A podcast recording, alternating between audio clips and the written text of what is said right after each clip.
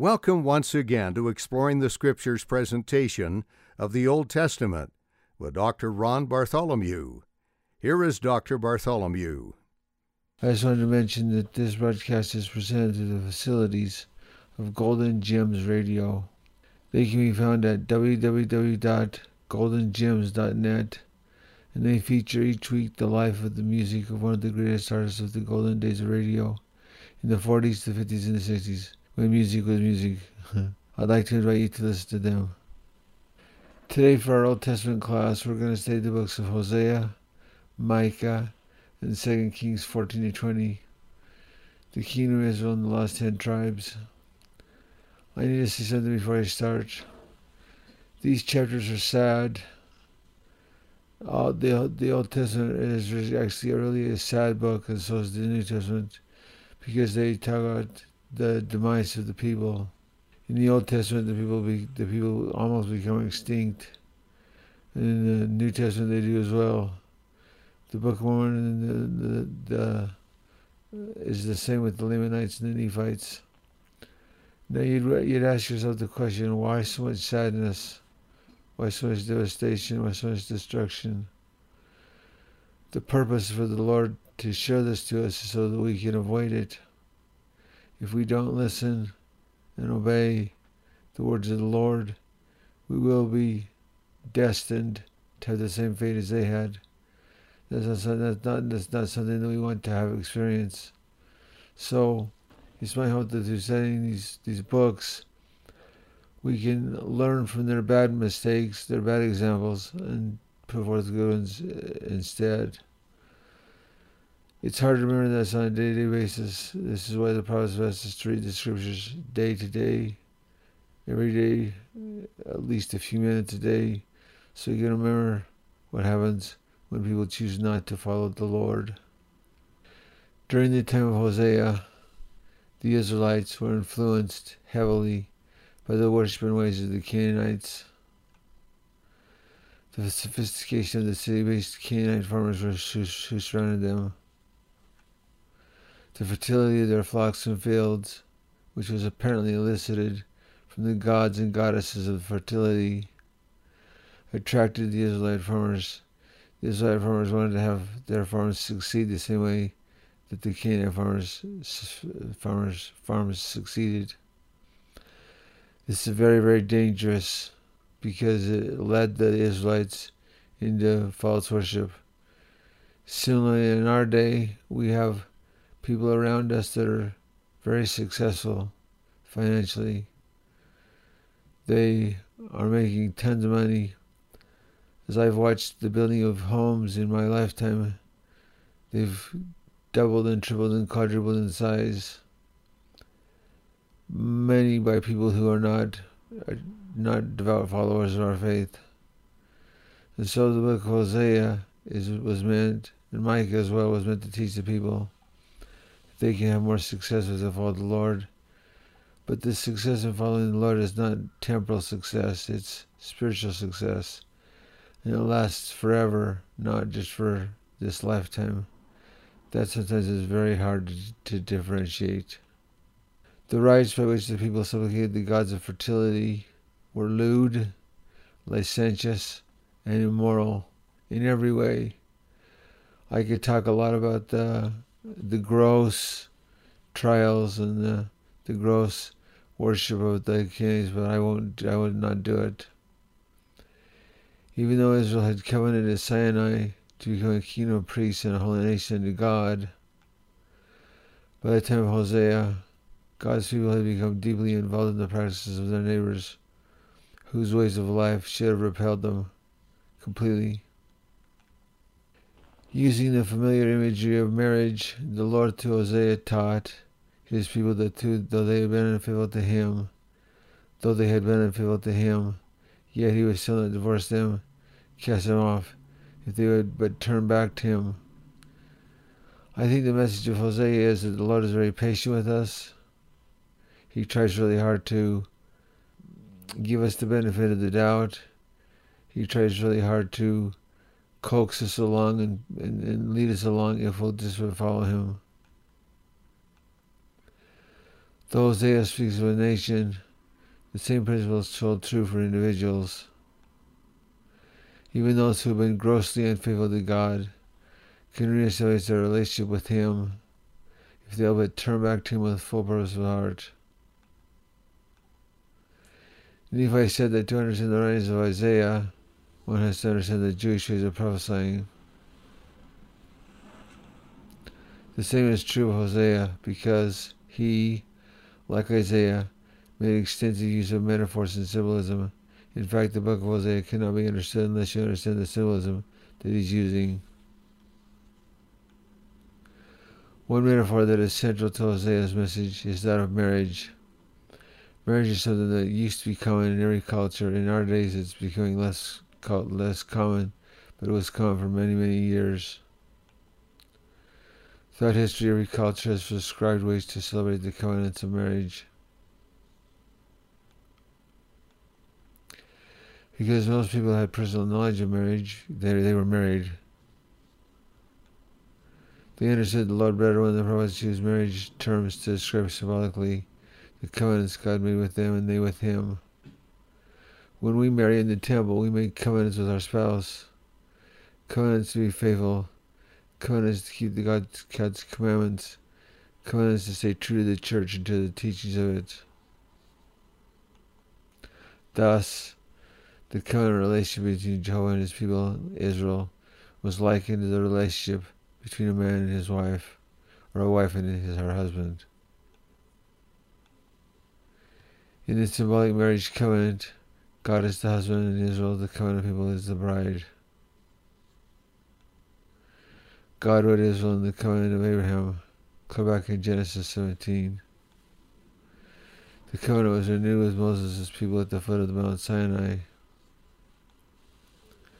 Isaiah 54 verse 5 reads, For thy maker is thine husband. And Jeremiah 3.14 reads, For I am married unto you. The Lord wanted us to understand that he was the husband and we were the wife, symbolically, in this covenant relationship. Further references to God's role as husband in the covenant are found in Jeremiah 3.20, 31.32, and even in Revelation 19 verse 7. When Israel turned away from her husband to worship other gods, she broke those covenants. When we turn away from our God and worship other gods or, or don't worship anyone at all, we also break the covenant. I look at my neighbors just in the little ward that I live in. So many of my neighbors have left the church because of its stand on homosexuality, or its stand on gays, or they've just left because they're no longer interested. That, my friends, is breaking the covenant that we made with Jehovah. The covenant we made when, we were, quote unquote, married to Him through our temple covenants. I wish I had the words to describe how important these covenants are. I don't have the words to describe it, but they're that important. The scripture says in Hosea, quote, She hath committed great whoredoms, departing from the Lord, and hath played the harlot. That's what the book of Hosea teaches, and that is the truth. Was Hosea actually commanded to marry a harlot? No. In the very first chapter, he, he shows himself marrying a harlot. He doesn't really marry one. That would be contrary to the character and nature of God. He, of course, he doesn't do that. Sidney B. Sperry said that Hosea never actually could contract such a marriage. He defended his viewpoint with an authoritative argument that seems authoritative to Latter-day Saints. He said, quote, The Lord calls Hosea to take on a harlotess woman to wife and represents the prophet's call to the ministry, a ministry to an apostate and covenant-breaking people. So Hosea's marriage to the harlot is, is compared to our relationship to the prophet if we follow if we do not follow our covenants. The evil children of this apparent union represent the coming of the judgments of the Lord upon Israel, warning of which was to be carried out the, to the people by that prophet. In Hosea chapter 1, verses 1 to 4, we read, quote, In Hosea's narrative, Gomer, Gomer bore the husband three children, two sons and a daughter. Now Gomer is a harlot. Homer Hosea is not. In the in the story he marries this marries this harlot and they have three three supposed children, two sons and a daughter. The names of the children appear to symbolize the destruction that will come upon Israel because of her idolatrous, or rather adulterous, ways. That is, the children, the judgments, are the natural results of Israel's harlotry and unrighteousness. The name of the first child is Jezreel. It is the same of the valley of the former King Jehu's bloody, bloody purge, and for shadows, for shadows Israel's overthrow in that strategic valley. It is a valley overlooked by Megiddo, and famed for crucial battles past and in the future. The Battle of Armageddon will happen there. Jezreel means God shall sow or scatter abroad. Sensationally, sowing was done by casting handfuls of seeds.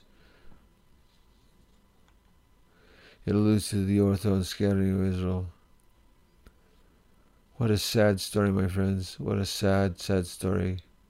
But Israel was overthrown.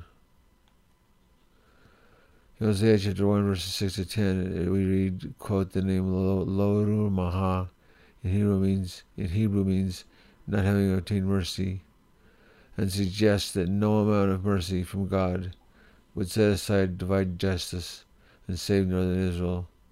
The ten tribes be taken captive in way, which they were.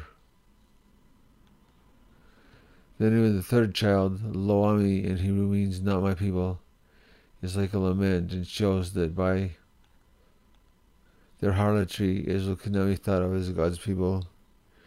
Can you imagine not being counted as God's people because of your harlotry? Yet they were not counted as God's people because they broke the covenants they had made with Him.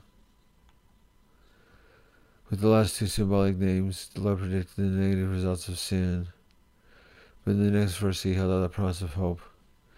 Let's look at Hosea chapter 1, verses 7 to 10. This is such a sad story, it's hard for me to, to even to, to read it to you, but I, I have to because it's part of our curriculum. So sad. So sad. Hosea chapter 1. These books are so it's hard to find them. Verses 7 to and 10. But I will have mercy upon the house of Judah, and will save them by the Lord their God. I will not save them by how, by bow, nor by sword, nor by battle, by horses, or by horsemen. Yet the number of the children of Israel shall be the, says, the sand of the sea, which cannot be measured nor numbered. And it shall come to pass in the place where it was said unto them, Ye are not my people. There I shall be said unto them, Ye are the sons of the living God. So the Lord prophesies that in the future he will one day save Israel, and, and there is a great promise of hope there. Throughout the book, Hosea used the device of interweaving the promise of destruction or a curse with the promise of future restoration to favor, to give the children of Israel hope that if they would repent, they could be saved. It's sad to retell the destruction of, of Israel, but I'm going to do it just to to keep the context of the story. The United Kingdom of Israel, the glory days were during the days of David and Solomon, where all twelve tribes were united. After Rehoboam, the kingdom was divided because of his greed. The northern kingdom reversed idolatry under the reign of Jeroboam.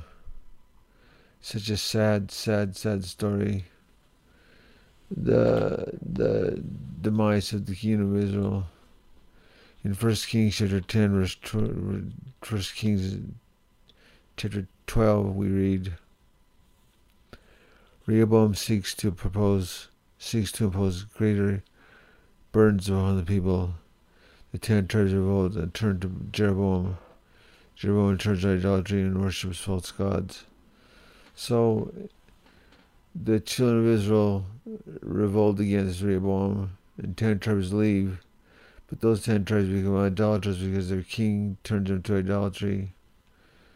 It's such a sad, sad story.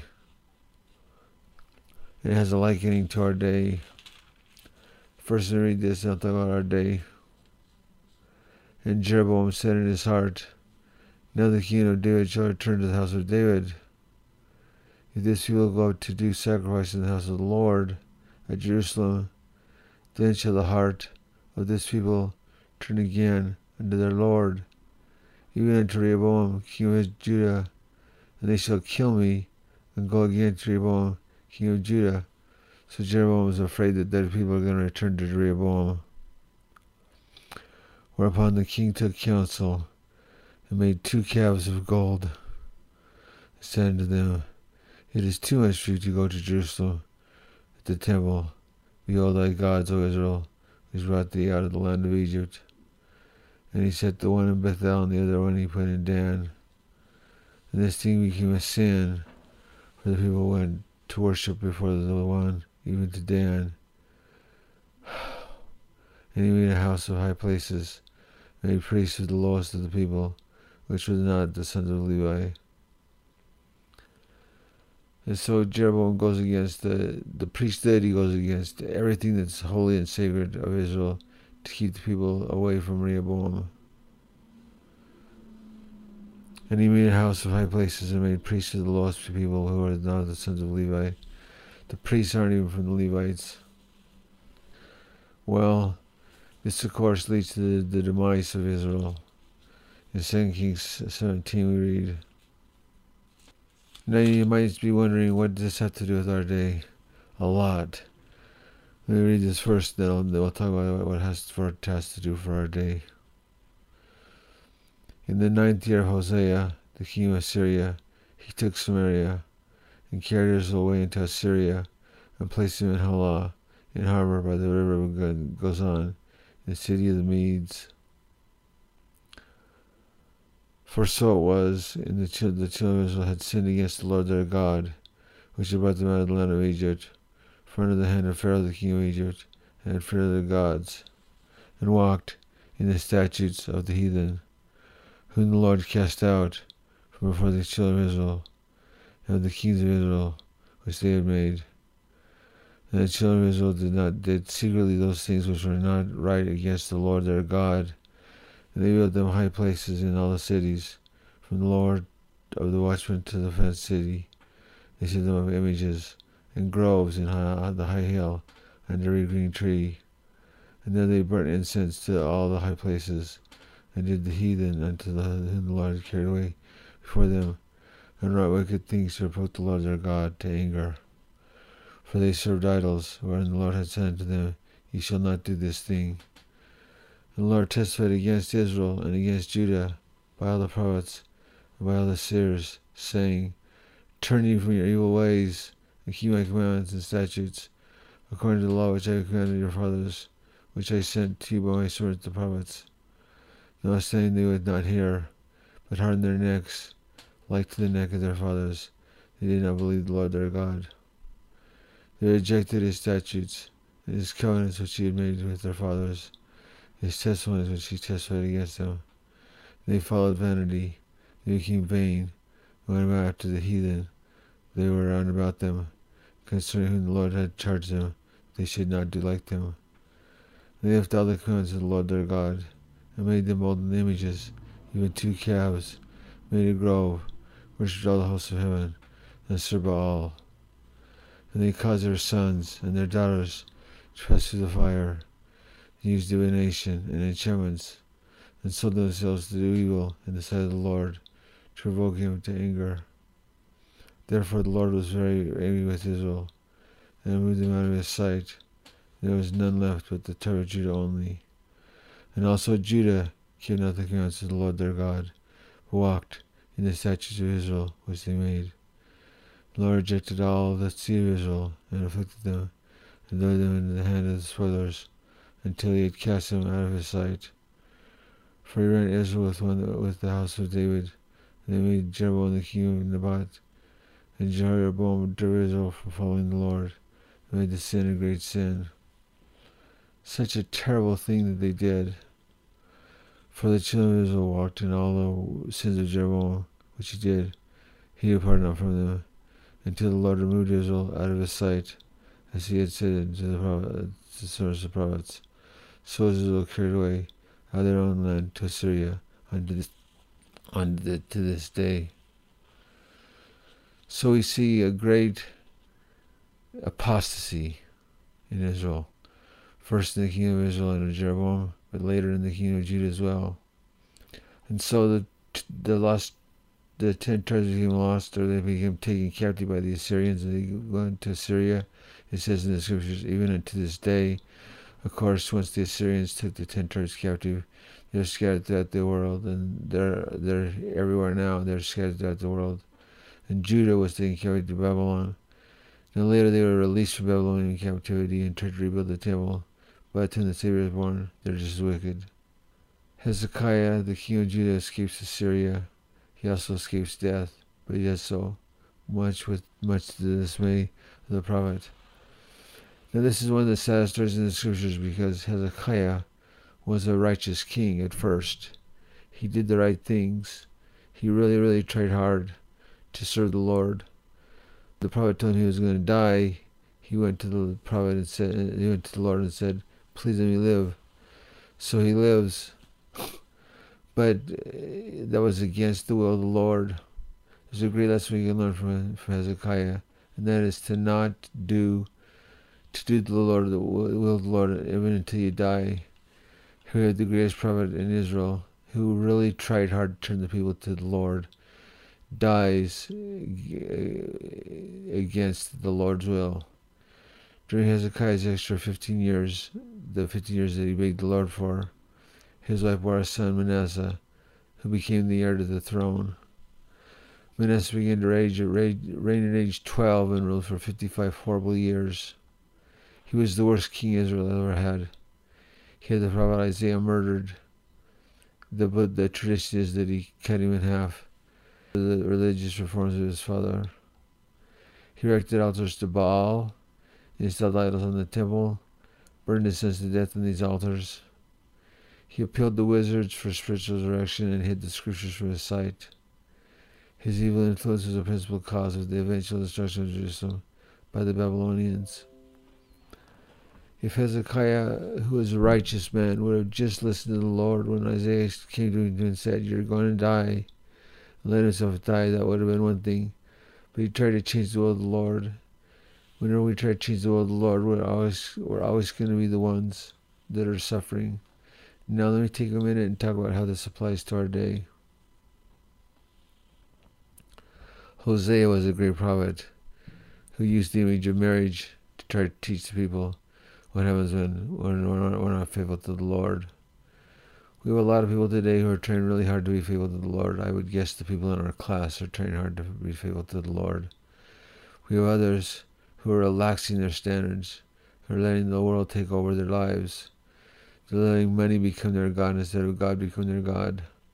I bear my testimony to you, my friends, that this is not the right way. This is the way to destruction. So always lead to destruction because Money cannot be the God. Money is the worst God possible. Or, we would say financial security or, or finances, just however they come, stocks, or whatever. Similarly, with Hezekiah, it's okay. It's one thing to turn to the Lord when you're young and to try to serve the Lord when you're young.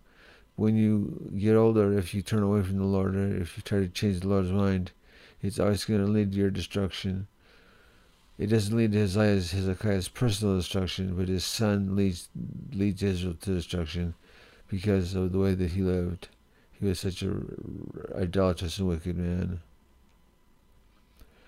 We we don't know we do not know exactly what would have happened to Judah had Hezekiah died as prophesied by Isaiah, but we do know Bishop John H. Vandenberg, 1904-1992, has said, quote, there have been some noblemen who unwittingly sought to counsel the Lord.